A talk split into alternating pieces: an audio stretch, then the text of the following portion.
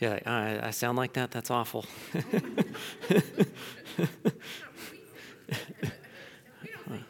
well, thank you. yeah, well, we actually this past Thursday night, Dave gave a good message and tag on insecurity, and you know, it's just as much for, for me as the you know the teenagers. So, but I'm past that age where I sound like a barn animal. So.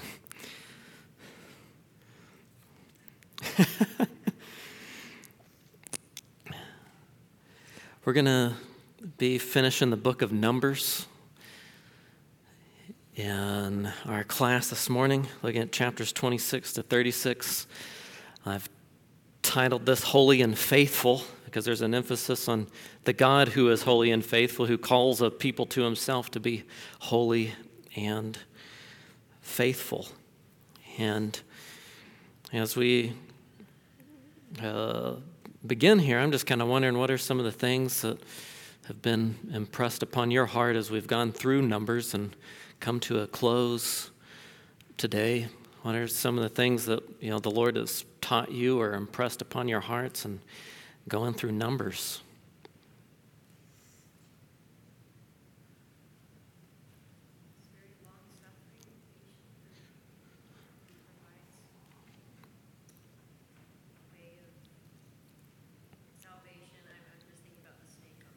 Yeah.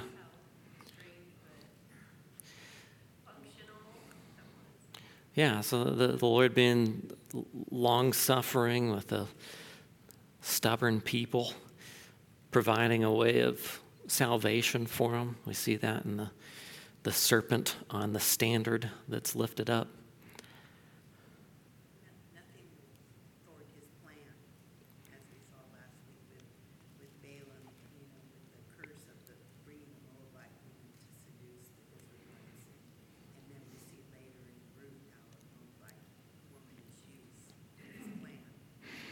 Yeah. So seeing, uh, you know, the Lord's faithfulness throughout history, and that no, nobody can thwart His plan. You know, even Balaam and his schemes to tempt the Israelites to adultery. I, there's a lot of these situations in Scripture. It just looks absolutely desperate. Uh, everything's about to fall apart, and it hinges on one person. and you know, the Lord continues on. You know, you know, just like with the the Moabite women were used in that that temptation, that you know, the Lord's plan was always to extend His blessing to the nations, and you see that even with Ruth later in Scripture, who's a Moabitess, and uh, in the genealogy of the Jews, which they kind of get, you know, slapped in the side of the head in Matthew with that because uh, you, you normally wouldn't put women like that in your genealogy. At least, you know, as a Jew, you would think, oh, if you do that, you're like a half breed or something like that. And it's like, you remember your great, great, great, great, great, great, great, great, great, great grandmother, Ruth, and Rahab the prostitute, which you're not going to call that, call her that in heaven. And if you do, I'm, I want to know what she's going to call you back.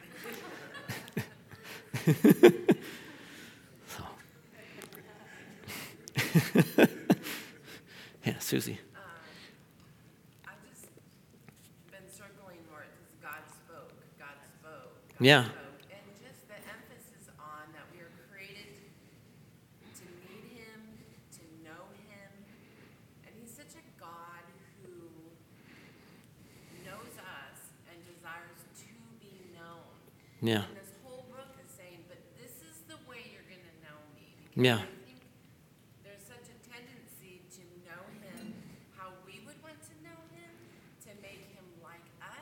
Mm-hmm. Saying, no, this is who I am, and I want you to know me that way. So it's like he's calling us up here rather than our tendency is to lower him here and right. make him more pal- palatable, palatable.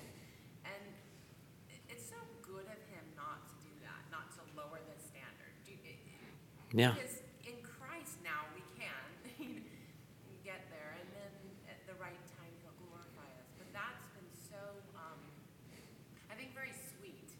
Mm-hmm. Because he's not a god of, uh, of, a, of a man's making, like carving, that sits up there and he has absolutely no power. Right. God does. He has all power. But, it, but he doesn't, he's holy and set apart, but he isn't aloof in a sense. Right. And I, and I, I just grown to appreciate that and love that about him. Mm-hmm.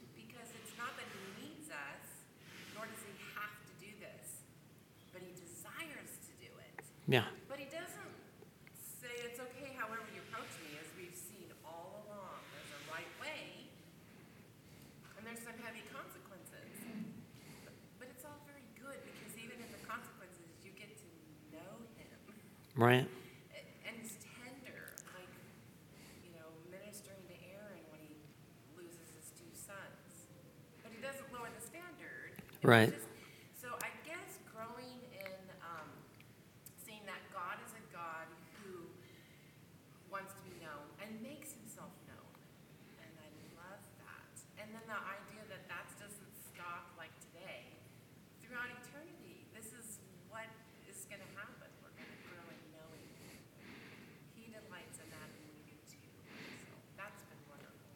Yeah, that's a, that's a, I guess, sort of ordinary glory that you don't want to overlook is, yeah, the, the Lord spoke. Like he actually talks to people.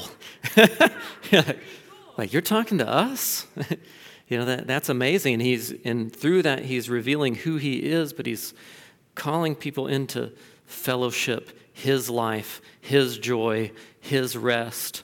And it's just the, the people that nobody else would pick on the planet that he's calling into. It's not because they were the, the greatest people or the smartest people or the most skilled people or that he needed you know anything from them, but it's the other way around. You know, they, they needed him, and he's delighted to, to reveal himself as you know, the only God who meets all the hopes and needs of humanity. Yeah. Andrew, are you raising your hand? I was um, just thinking about um, the whole thing with um, Phineas and how it says that so the plague on the sons of Israel was checked. Mm-hmm. Verse uh, eight at, at the end there, and twenty-four thousand people. Those who died was twenty-four thousand, and then it says in verse eleven or yeah, eleven, my wrath from the sons of Israel, and that he was jealous um, with my jealousy among them, so that I did not destroy the sons of Israel in my jealousy. So he was jealous for them. Well, is is this talking about Phineas? Sounds like it is. But, um, Yeah, Phineas was jealous with the Lord's jealousy. You know, it wasn't, you know, man's kind of jealousy, but God's jealous because he was jealous for the Lord's glory. He wasn't jealous because, like, you know, this is kind of inconvenient and bad for us, and we would rather be a little bit more comfortable. So, you know, that wasn't the issue. Is that you know the Lord isn't being honored here, and you know, Israel you know, as the bridegroom, you know, uh, of the Lord. Which one, one of the things that's kind of going on in a, in a word play throughout Scripture is that you know, Baal it means husband. So what you see when Israel's given themselves to Baal, they're giving themselves to another husband, where the Lord all, all along he's saying, "No, you're you're in covenant with me. You're you're married to me." But when that other guy comes around, it's going to be a problem for him. You know. I brought it up as I was listening to something who, uh, there was a guy who was objecting to the jealousy of God and and God, the idea of God being jealous.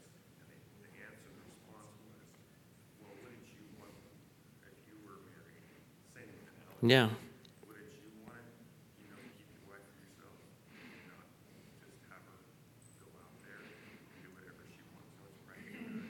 thing. Yeah. Yeah. Uh, jealous love that, you know, mirrors God's jealous love is a, a holy and righteous thing that can be reflected in a, a marriage. Like we, we want that because we're made in the, the image of God. You know, spouses being jealous for fidelity within their marriage, which is meant, you know, that's part of the gospel picture that's to, to be there in God's definition of marriage is that faithful covenant keeping between two partners. All right, other other things that the Lord has taught you. Numbers, yeah.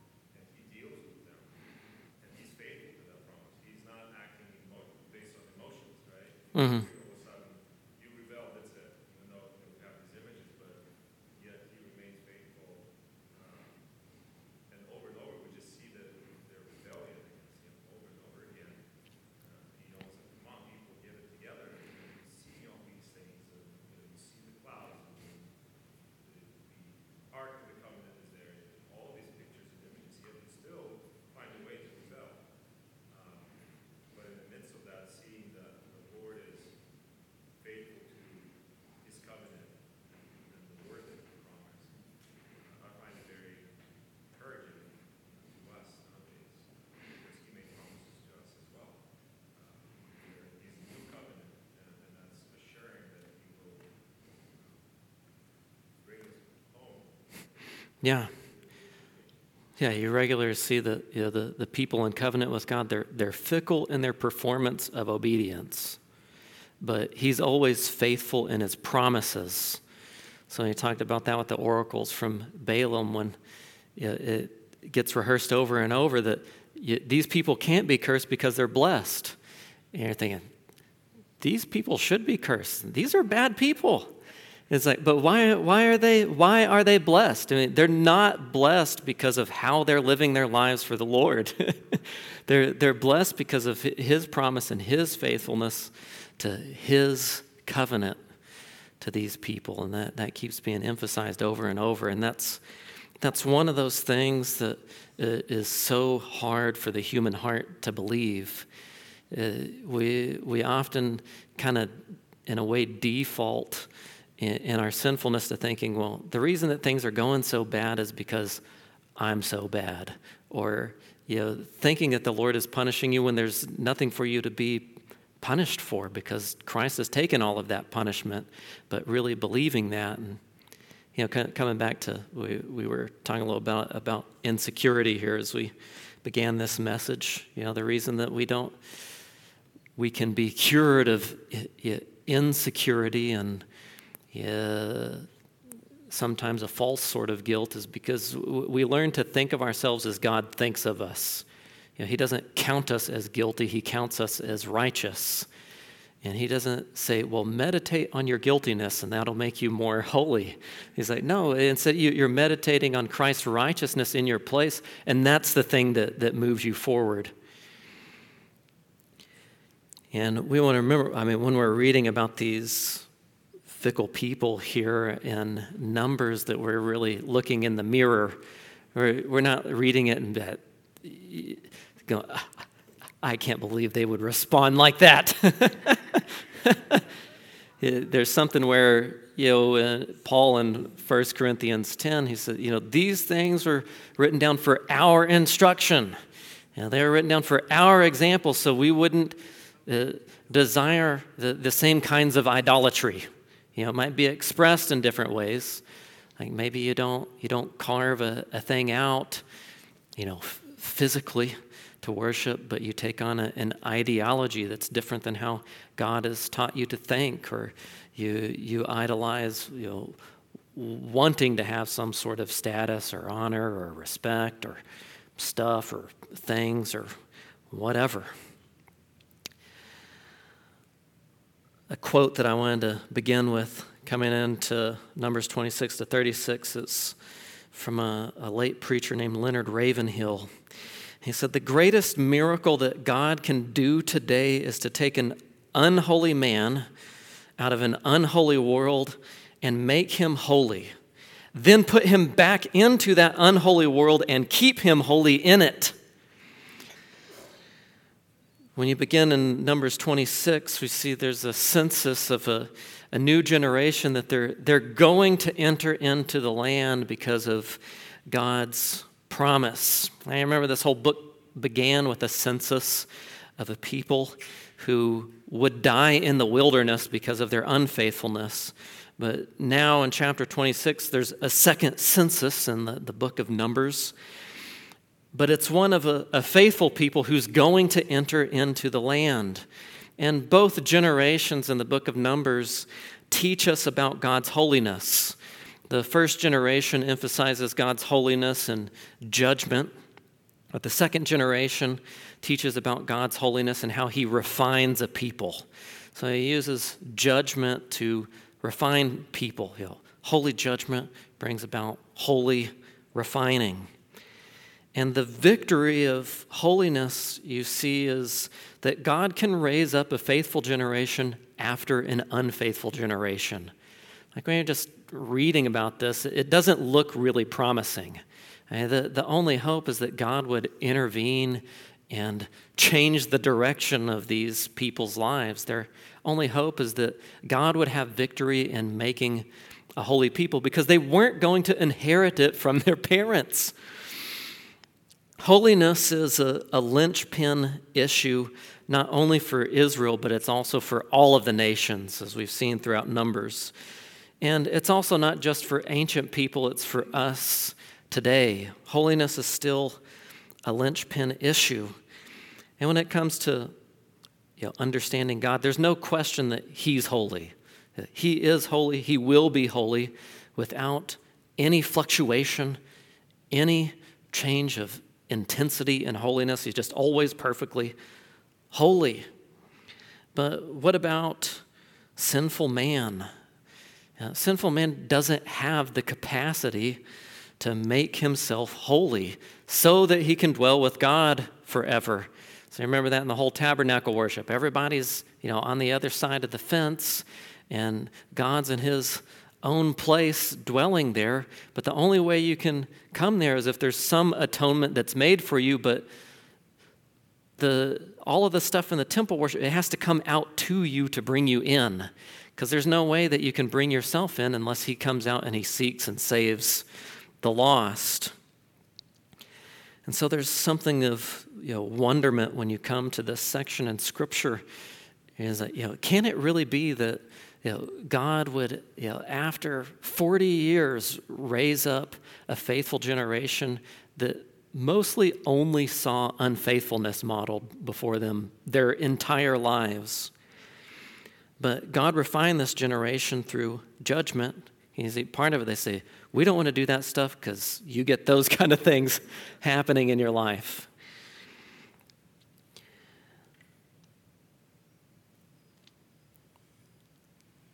It seems you know, unlikely that the wilderness generation would be the parents of the following faithful generation. You know, you can't attribute what happened to good parenting, which I think, uh, you know, something we can glean from that is that parents aren't the producers of faith or lack of faith in their children. Yeah. Salvation is of the Lord and not parenting methods. You know, God alone is the author and finisher of anybody's faith. And it's a miracle that God performs. That brings us back to that Ravenhill quote.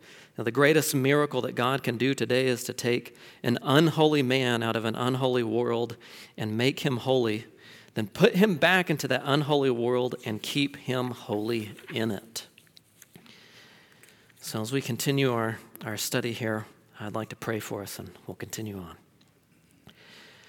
Our gracious Lord, we praise you as the Holy One and recognize that we have such little insight into what that truly means, but we are in wonderment of how you, the God who is completely, totally, and always holy, would condescend to us and seek us who are unholy to make us holy by providing for us a sacrifice an atonement a substitute, one to be our righteousness, and one who would pay our penalty, namely Jesus.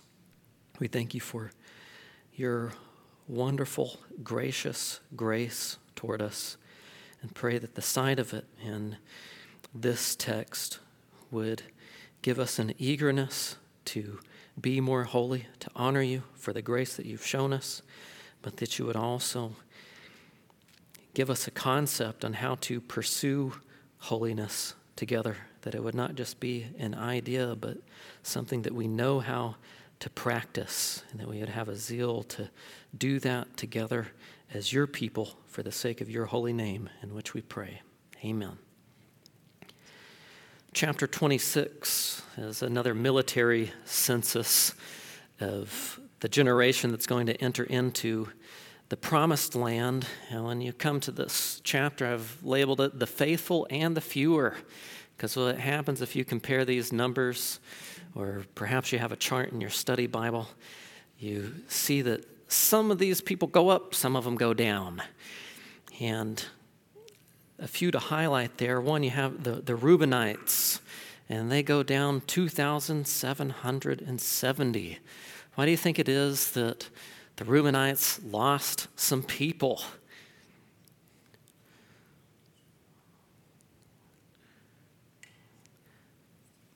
Korah and his rebellion. Yeah, they were part of that, that whole thing.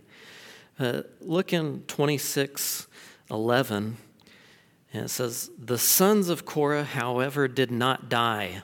So sometimes you're reading through these sort of things that seem really boring, like it's just a bunch of people's names and stuff. And then there's a little kind of like parenthetical statement in there that wants to highlight something. You know, why, why would you be reading about the Reubenites? There's less of them, and you're like, ah, those were the Korah's rebellion people. And then why would Moses write down, the sons of Korah, however, did not die? Why does he, you know, why does he want to pound his pulpit on that one right there?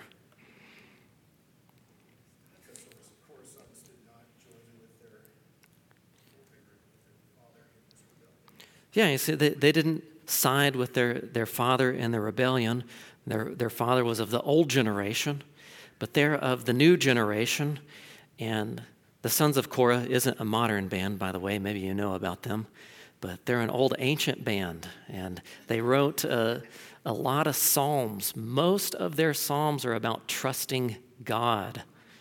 You think they had to do that to survive. So we need to be the people who trust God or we're dead.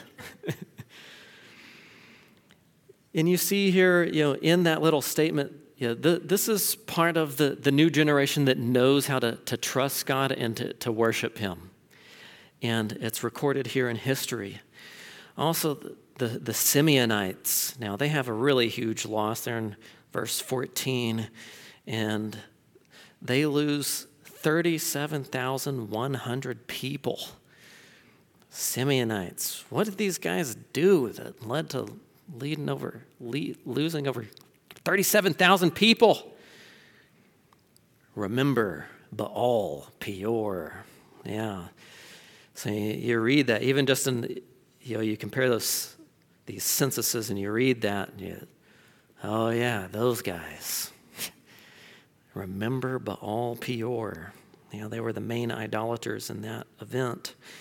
But Judah roughly stays around the same. They go up by 1,900.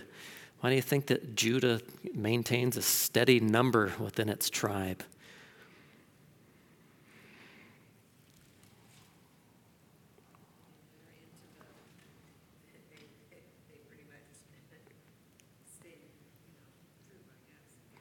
Yeah, they, they, they stay true, they stay faithful, they, they stay the royal tribe who is leading the whole thing. Uh, they're the tribe from which the seed will come the star, the scepter, the warrior shepherd, the stone of Israel. You see that there, there's a steadiness which God preserves there. And then you have Manasseh. Manasseh goes up huge 20,500. Why does Manasseh have such a huge increase?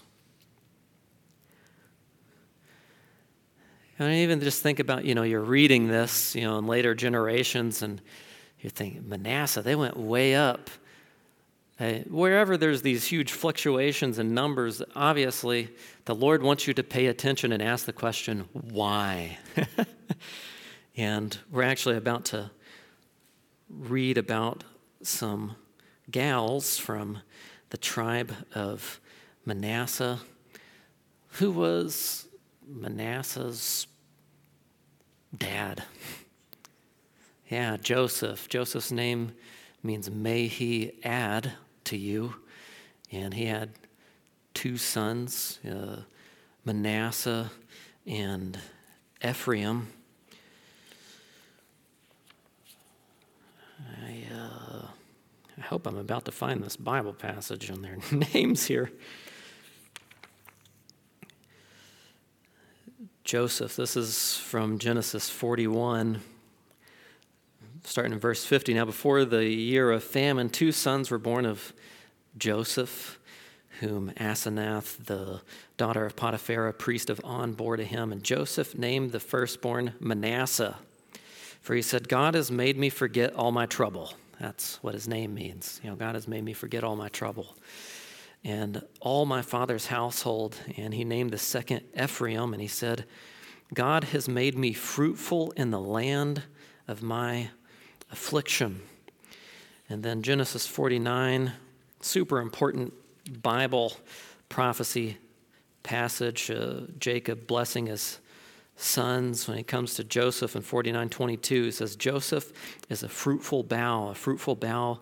By a spring its branches run over a wall and the archers bitterly attacked him and shot at him and they bore a grudge against him and his bow remained firm and his arms were agile from the hands of the mighty one of Jacob. From there is the shepherd the stone of Israel and the God of your father who helps you.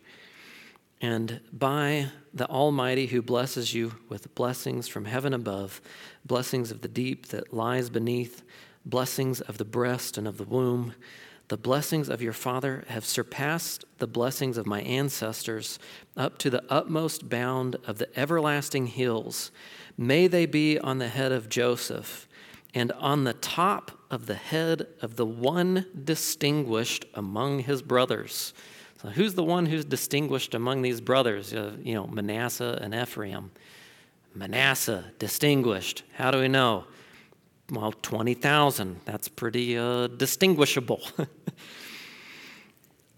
but within this particular group are these Zelophehad's daughters. If you want to know how to spell that, you can just look in chapter 27 and verse 1. You see the zeal of Zelophehad's daughters. It says the daughters of Zelophehad, the son of Hepher, the son of Gilead, the son of Machir, the son of Manasseh, of the families of Manasseh, the son of Joseph came near, and then you have the names of these daughters Mahlah, Noah, Hoglah, and Milcah, and Tirzah. And what you see, there, there's this problem that uh, comes up that uh, there's no men in the family to, to carry on the family name. Now, what they recognize is that this is an issue not just for their family name, but for God's faithfulness, because He made promises to these tribes and the continuing of their names, and they want to continue as a tribe. They want to go in the land because they believe in God's promises and they want to see Him honored ultimately. Now, you're already seeing a stark contrast from the first generation that didn't want the land. They didn't want Yahweh, didn't want to follow him, they don't want to go in the land, they want to go back to Egypt. Second generation, they want it. We believe that God has given us an inheritance in the land, and we want it. So, again, you're seeing the, the victory of God's holiness and that He can even reverse people's desires. Uh, he, he can change their affections toward want, what they want to pursue in life. And God gives a solution, and that daughters can inherit the land, which was bizarre in this day. You know, only, only men and sons could inherit land, but God, in His grace, allows daughters to inherit land as well. And when you come to toward the end of this chapter, well, the middle of it, really, 27:12, Moses is reminded that he's not going to enter the land. This is verse 14. It says, For in the wilderness of Zin, during the strife of the congregation, you rebelled against my command to treat me as holy before their eyes at the water. Now, one thing you could do when that happens to you is you could whine and complain about it, or you could say, Well, it's not my fault, it's those other people. You know, if they didn't have such bad attitudes, I never would have said what I said or did what I did. Well, Moses doesn't do that. You remember, he was, you know, the, the most humble man. And you see his humility coming into verse 15. It says, Then Moses spoke to Yahweh, saying, May Yahweh, the God of the spirits of all flesh, appoint a man over the congregation who will go out and come in before them, and who will lead them out and bring them in, so that the congregation of Yahweh will not be like sheep which have no shepherd. So instead of you know, blame shifting on those people, he, he, he has a concern for them. He has a, a prayer for them. He wants them to continue to have a shepherd after him. And who's that guy going to be? Don't be scared. Say it. Yeah, Joshua. All right. His name means Yahweh saves. In Greek, his name is Jesus. Yeah, same name. Yeah, in Hebrew, Yeshua, Greek, Jesus. It's the, the same name. So there's a lot of connections between you know, Joshua, his leadership role, and his life to Jesus later in Scripture. Uh, in particular, here, what's emphasized is that this leader is going to be a what? Starts with shh and ends with epard. There we go. Yeah. A shepherd, which ends up connecting to, to David. You know, he's a shepherd, warrior, king guy. He writes Psalm 23 and he says, you know, Yahweh is my shepherd. And then you get to Jesus who says, I am the good shepherd, you know, born of you know, that lineage of Judah, son of David. In this next section, you know, chapters 28 through 36, you know, see God raising up a new generation here. And I, I titled this the, the Fight for Holiness and ra- I guess the raising up of a new generation. So you see, there, there's a way that they're to pursue holiness. It's not something that they can just sit around and wait for. You know, you just can't get some holiness zap that happens to you and all of a sudden you just walk in holiness forever. But there's things to do. So in these chapters 28 through 30, uh, a worshipful community is raised up. You know, they get the instructions for the sacrifices they're to do. They're re instructed about the, the calendar and the dates that they're to keep. And verse 30 at the, or chapter 30 at the end of that, you have these instructions about vows and keeping your word. Why do you think that this is a pattern that happens over and over, uh, especially here within the Israelite covenant? Why do you think there's an emphasis on somebody keeping their word after being given these sacrifices and things on their calendar? Yeah, it, First, first and foremost, because God keeps his word and you honor him as a God who, who doesn't lie and is faithful by not lying and being faithful to your word. Uh, also, when this covenant was ratified, you know, the Israelite leaders and representing everybody, they said, We will obey everything that you said. And then blood was sprinkled on them, which signified if you don't, you're dead. You know, if you don't, it's your blood. They're like, they're like, we got it, we agree.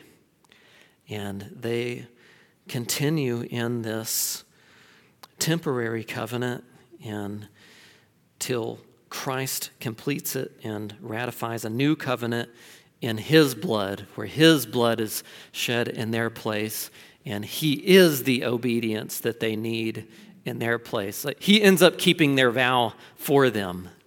That's part of the gracious work of the future Joshua. And in chapter 31, you see the Lord, He's raising up a, a pure community. They weren't just to know about the sacrifices and go through the motions, they weren't just to go through keeping the, the calendar. The holiness had to be put into practice. It wasn't just something to know about and to be external on certain days and certain moments, but uh, it was to be in uh, all of their lives and everything that they did. And so they go to war with the Midianites. If you look in 31 8, read it. They killed the kings of Midian along with the rest of their slain, Evi and Rekem and Zur and Hur and Reba, the five kings of Midian. They also killed Balaam, the son of Beor, with the sword. So you see, they're, they're putting out all of the things that were tempting them toward unholiness, being used as the instrument of God's judgment and spreading His glory to the ends of the earth. But what happens in this, you read in verse, uh, well, pick up in 15. So it says, So Moses said to them, Have you spared all of the women? Because you find out they, the, the influence of Balaam didn't totally go away. They decided to try to keep some of the women as cap, captives. It says, Behold, these caused the sons of Israel through the word of Balaam to act unfaithfully against Yahweh in the matter of Peor. So the plague was among the congregation of Yahweh. So, honey, you see, you see how sanctification plays out. You know, if it was, was a little chart, our sanctification is like three steps forward, two steps back. Two steps forward, one back. Three steps forward, two steps back. It keeps going like that. You keep growing, but there are some steps backwards at times. They take a backward step with trying to keep some of these women as uh, war captives. They have to be cleansed again. And you see, the, the people go up and down in their faithfulness, but you do see a definite trajectory in increasing in their faithfulness. But you also see that God's not like that. He just simply remains faithful, steadfast, never wavering. And in the aftermath of this whole battle, I, what do you expect? You think, oh, they took these gals, probably we're going to have like another negative 20,000 or something like that happen. If you look in 31, verse 49, it's chapter 31, verse 49. Every, the text reads, And they said to Moses, Your servants have taken a census of men of war who are in our charge, and no man of us is missing. No one died. So it's pointing out this is that you guys are like this in your faithfulness. You're all up and down. God is just faithful. It's like, you guys just went to battle, and, and who died? It's like, nobody. It's like, is that because you guys are awesome at battle? Well, some of them would think that. Okay, this is going to end up being an issue in Joshua when they're unfaithful and some people die. Like, this is weird. This never happens. Now, is, is it normal for people to go to battle and come back with no casualties? Okay, that is, that is not normal. That is super normal or supernatural. But you see, Israel at this point, they're just going to think this is normal. Like you go to battle and everybody else dies except us every time. So when that starts to happen later on in Joshua, this is really weird. you know, what is going on here? Chapter 32, you see, part of God raising up a new generation is that they're, they're going to be a, a settled community. Uh, they're, they're going to go into the land and certain parts of it and settle there. But one of the things that happens here is two and a half tribes go on the other side of the Jordan. The promised land is on the west side. They're supposed to, you know, go out west, sons of Israel.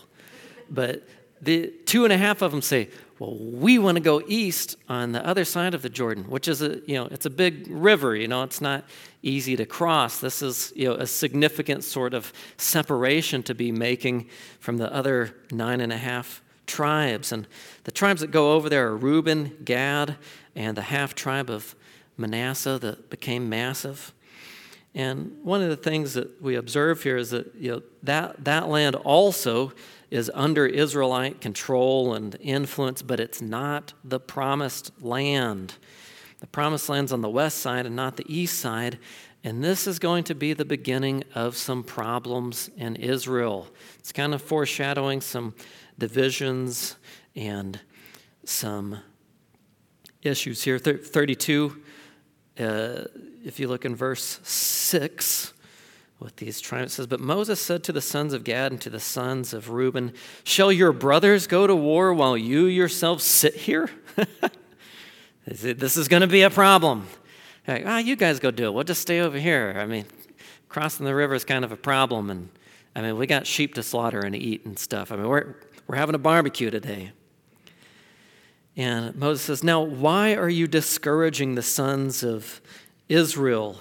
Or you know, that word discouragement, it's, it's translated from a word that means, you know, restraining the hearts. So there's a restraint on their heart because they're, you know, and them staying behind and everybody else going to war, they're saying, well, we don't have unity in, in the, the congregation. We're not doing this together. And so there's going to be an issue of people who don't follow the Lord fully, some who do follow him fully. And just know there's going to be problems on the east side of the Jordan as you keep reading your Bible. And this is where the, we're going to come across a verse that you're familiar with, but the, the context of it is you know, Reuben, Gad, and the half tribe of Manasseh being addressed here. This is verse 20, so chapter 32, verse 20. So, so Moses said to them, If you will do this, if you will arm yourselves before Yahweh for the war, and all of you arm, all of you armed men cross over the Jordan before Yahweh until he has dispossessed his enemies from before him, and the land is subdued before Yahweh, then afterward you shall return and be free of obligation toward Yahweh and toward Israel. So he's like, hey, it's cool if you guys want to live over there, but you still have to be a part of the military. He says, And this land shall be yours for a possession before Yahweh. But if you will not do so, behold, you have sinned against Yahweh, and be sure your sin will find you out. So don't think just because you're on the other side of the river that you know, Yahweh isn't going to see what's going on here and that, that you won't be judged for it. This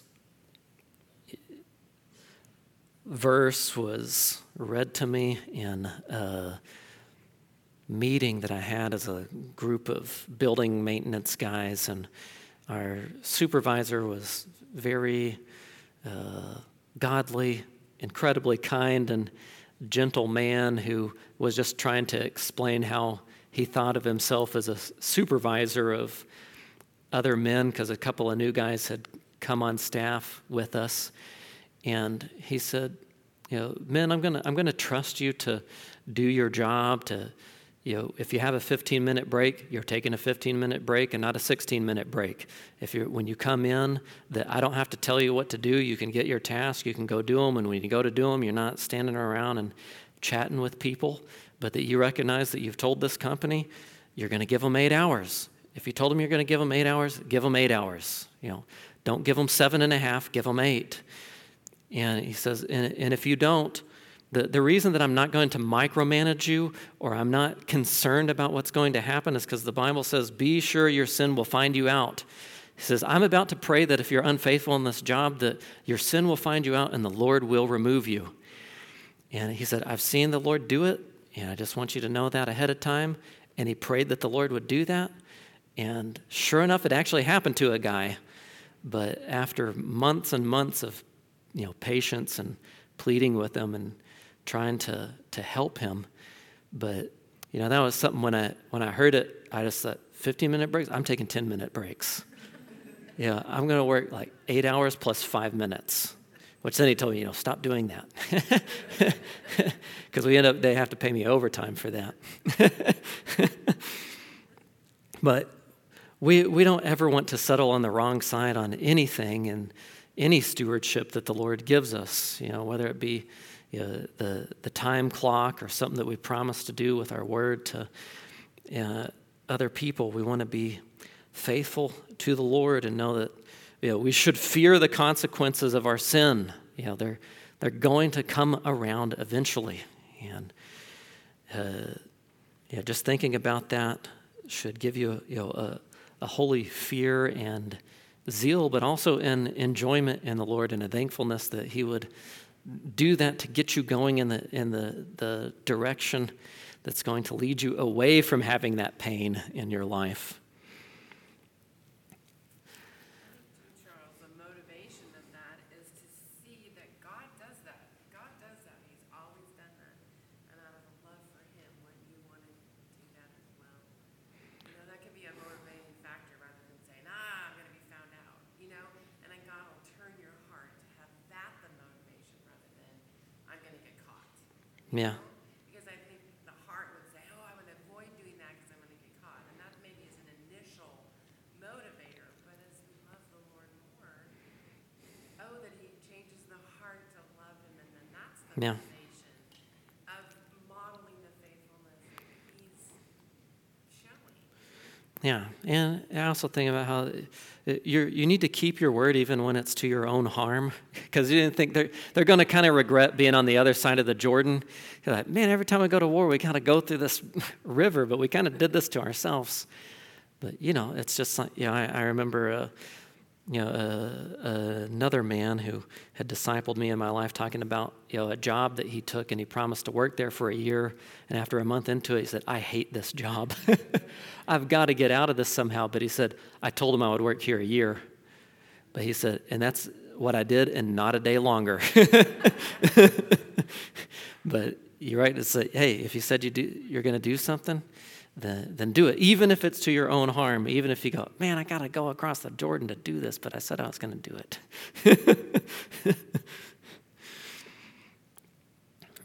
In chapter 33, you have a review of the wanderings in the wilderness and how they traveled, and God raising up a new nation of conquerors. In chapter 34, you see God raising up a physically organized nation. You know, they weren't haphazard, they were organized.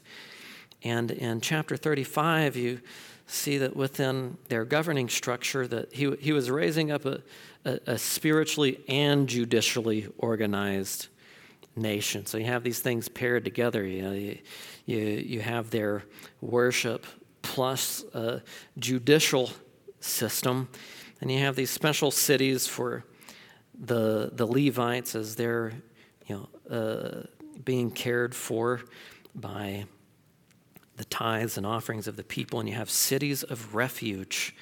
Now, what, do you think God is wanting to emphasize in caring for Levites and people who accidentally killed somebody? You know, why have like a divine OSHA sort of thing? What is it that God cares about?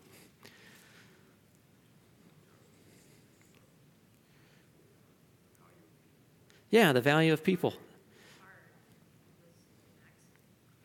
Yeah, he cares about he cares about the heart, he cares about justice, he cares about what actually happened.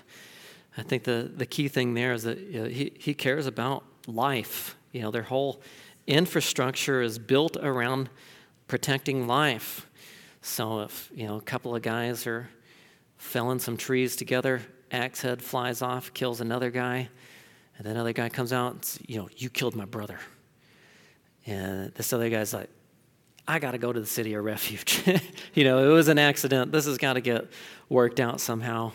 You know, he can take off to that place and God can protect life, protect innocence. And when we get to Deuteronomy, you see there's an emphasis on taking care of the roads that get you to these cities because it's, it's a bad deal if you're being pursued and you know, the road's really hard to travel. That's not to your advantage. So it's, you know, why, why care for roads? Because, you know, our God is a God who cares about life. What do you think, you know, that's still a, a, similar thing to be considered in our own day. You know, why fill the potholes? You know, because we care about life. You know, why put a stop sign there? Why uh, have you know highway patrol? It's like because God cares about life. And what God's doing here and you know, showing that he cares about life, he's raising up a generation who would also care about life and living a holy life. You know, living a holy life, even in how they respond to Levites, city of refuge, how they do their roads. You know, everything that they do in life is tied to holiness. You know, holiness wasn't just something that they did at certain festivals or when they were offering a sacrifice, but it was in everything they did in life. In chapter 36, we see the raising up of a, a, generation that's concerned about maintaining the land. So we come back to Zelophehad's daughters from the tribe of Manasseh, which grew to be massive, which kind of put a you know highlights them within this generation. They're kind of the bookends within this section. It starts with Zelophehad's daughters, and then they show up again here in Scripture. And the concern here is well, what happens if they, they marry a fella from another tribe? Does that tribe then inherit the land that was promised to Zelophehad? Now, uh, these ladies weren't just concerned about having something for themselves, but you got to recognize their, their zeal was for what the Lord promised to come to fruition. You know, what's ultimately at, stake here is the faithfulness of God's name. And so they're wanting to know how is this going to work? You know, what if what if my sister marries a Reubenite, which would be terrible? Like, uh, and then Reubenites inherit uh, our land that God promised to us. So you see, they, they want the, the full inheritance, they want what God had promised to them.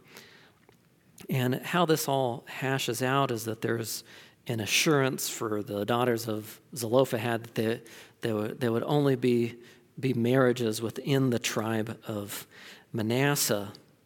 So you see these ladies, they care about holiness and doing things according to God's word. They want to go into the promised land. They want to live a holy life for God. They want God to be honored and they want to see uh, His word fulfilled. And all of this is demonstrating again that God has he has victoriously refined a new generation. He's like, look at look at how he changed the, the hearts of the, the daughters of this guy. And look how he he cares for them. He said, when you think about what marks this new generation, what's characteristic of them, think of Phineas and Zelophehad's daughters. Which you got to learn to say that because we don't want them to, you know, be lost in history just because that name is hard to pronounce. This is a new generation that God has raised up to care about holiness and going into the land.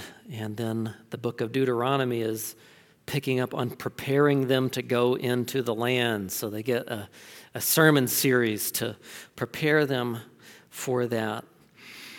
And as I had thought on this text, you see, I, I labeled it the fight for holiness. And it reminded me of what Paul said to Timothy in 1 Timothy 6.12. He told him to fight the good fight of faith.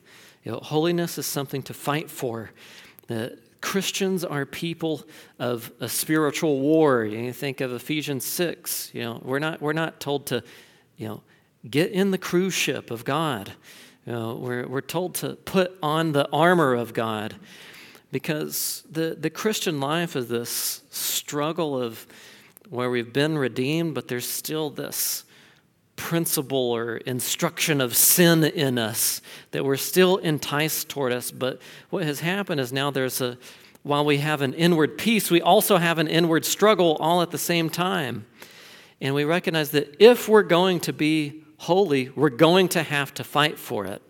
Uh, again, you know, with the cruise ship, you can't just sit back on it and it just takes you to holiness. There's something to, you know, the, the recognition of spiritual strife in our life and the struggle to deny ourselves and the, the conflict that we have that should be a comfort to us because it shows, you know, I'm in the Lord's army. you know, the reason that I have uh, this conflict in my life right now is because I'm in the right army. and that, that should be a comfort to us.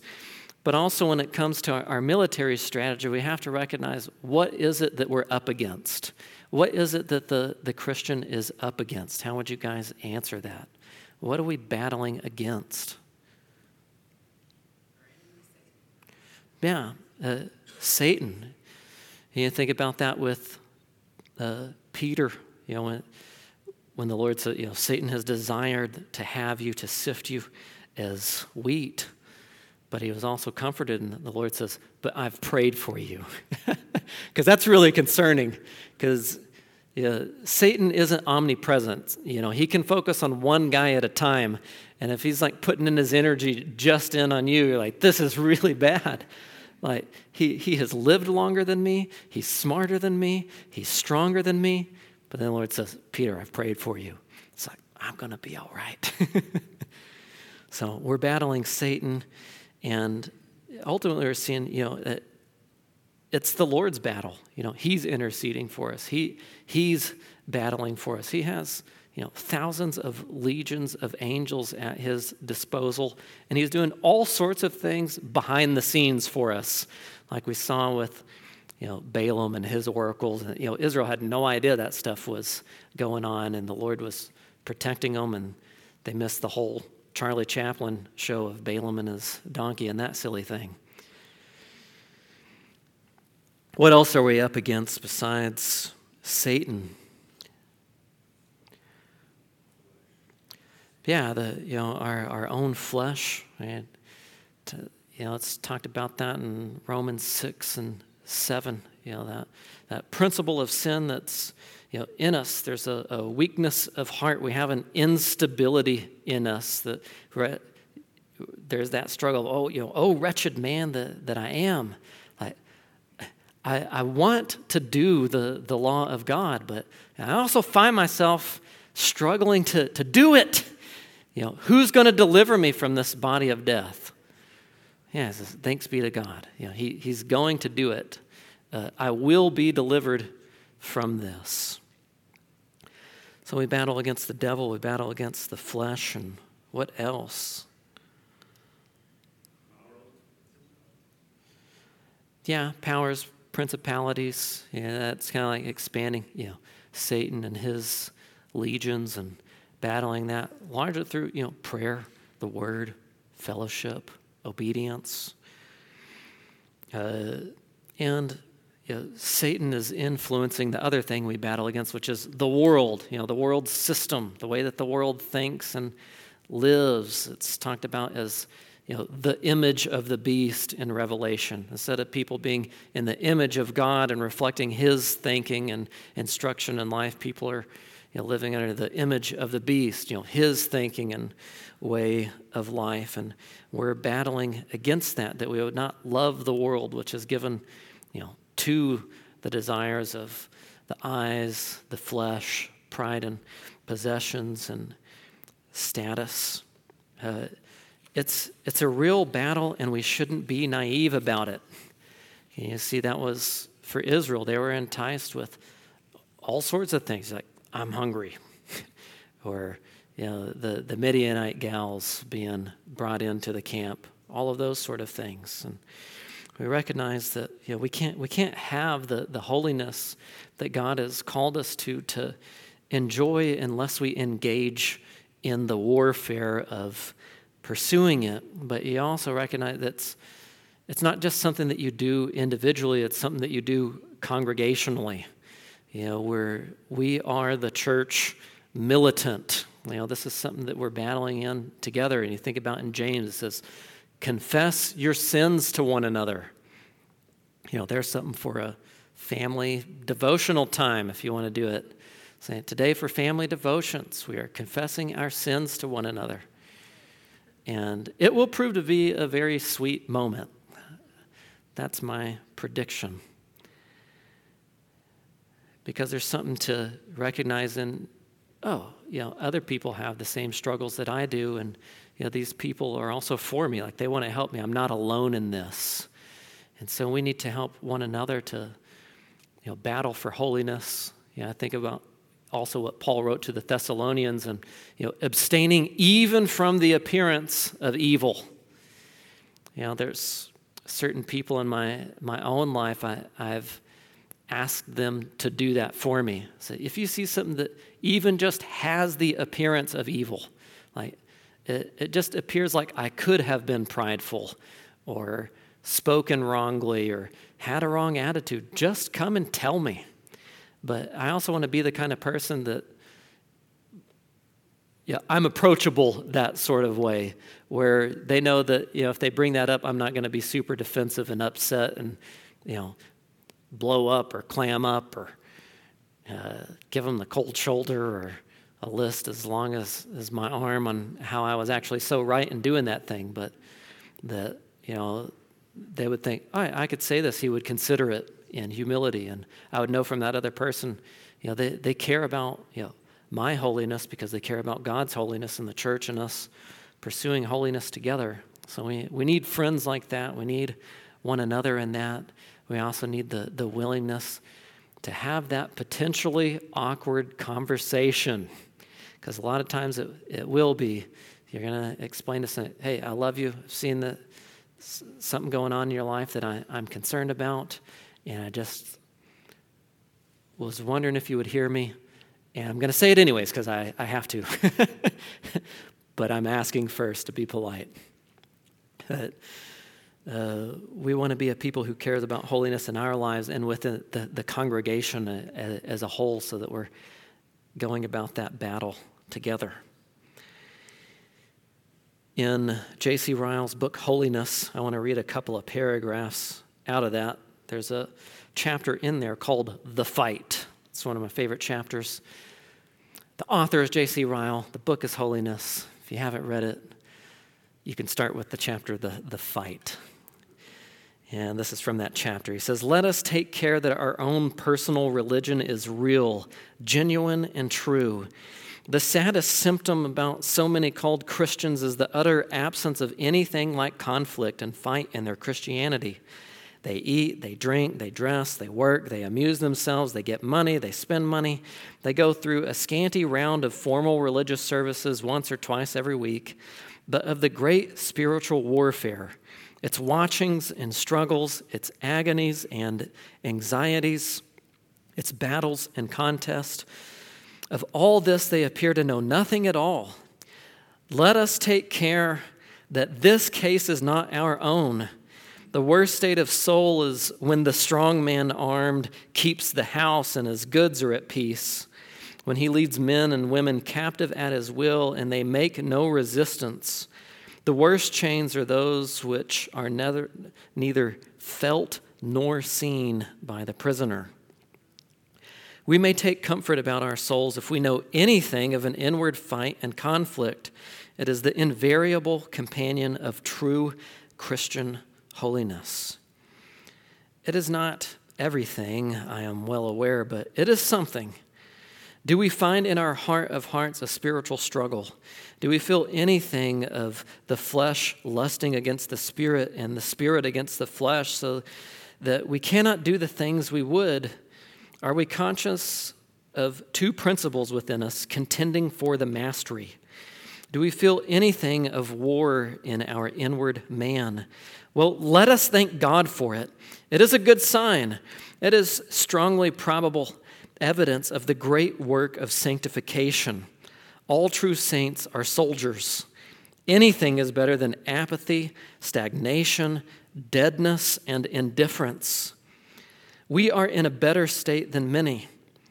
The most part of so called Christians have no feeling at all. We are evidently no friends of Satan.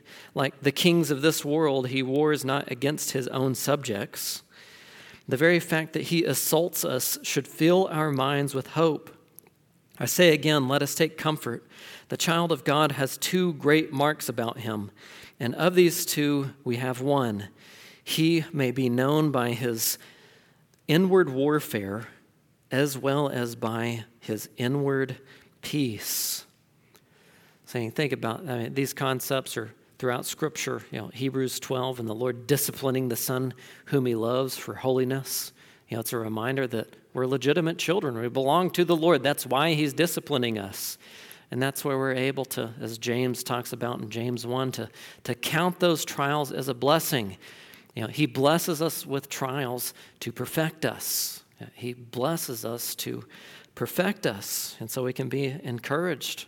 You know, again, you know, I'm in the Lord's army. This is a real thing, and uh, He's with me. And within that fight, that's something we want to remember. You know, God is with us. Uh, he's our banner, our rock. He's our help. We're standing on His promises, which He's going to keep. Uh, and He's going to have the results that He's promised from those things. And if we engage the fight, it's going to be good for us and for other people.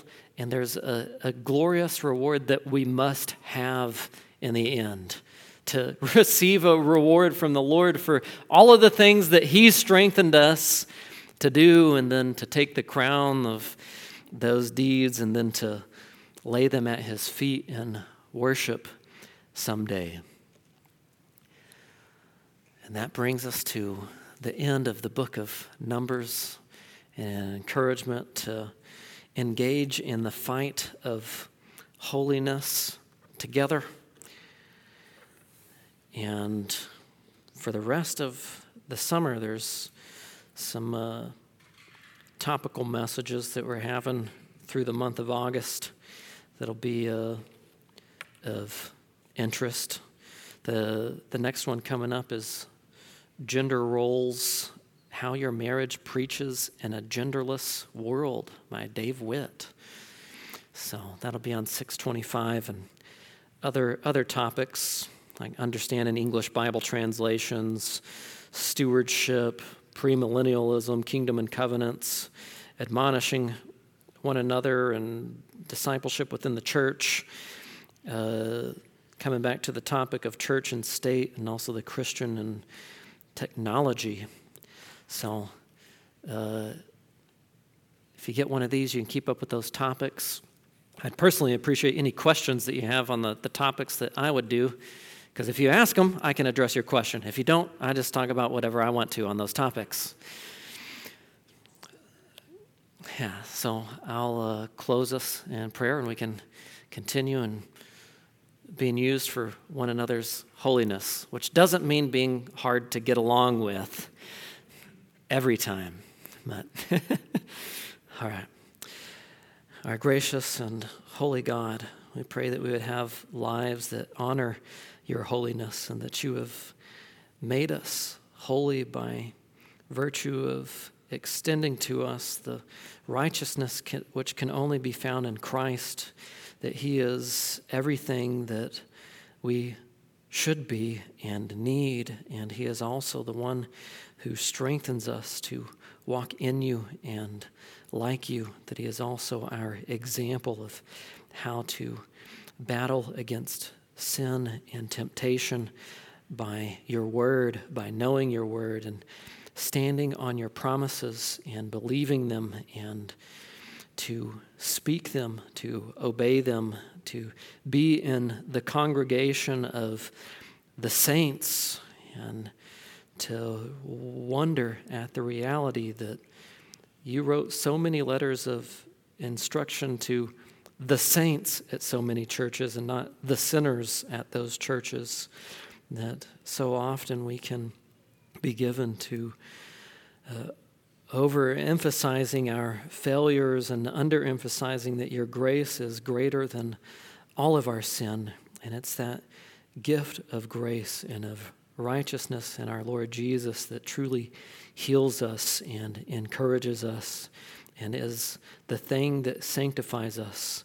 Our salvation starts with Him and continues with Him and ends with Him, and we will always be with Him who has been so gracious to forgive all of our sins. May we be found living lives that are worthy of the gospel call that we have received. Amen.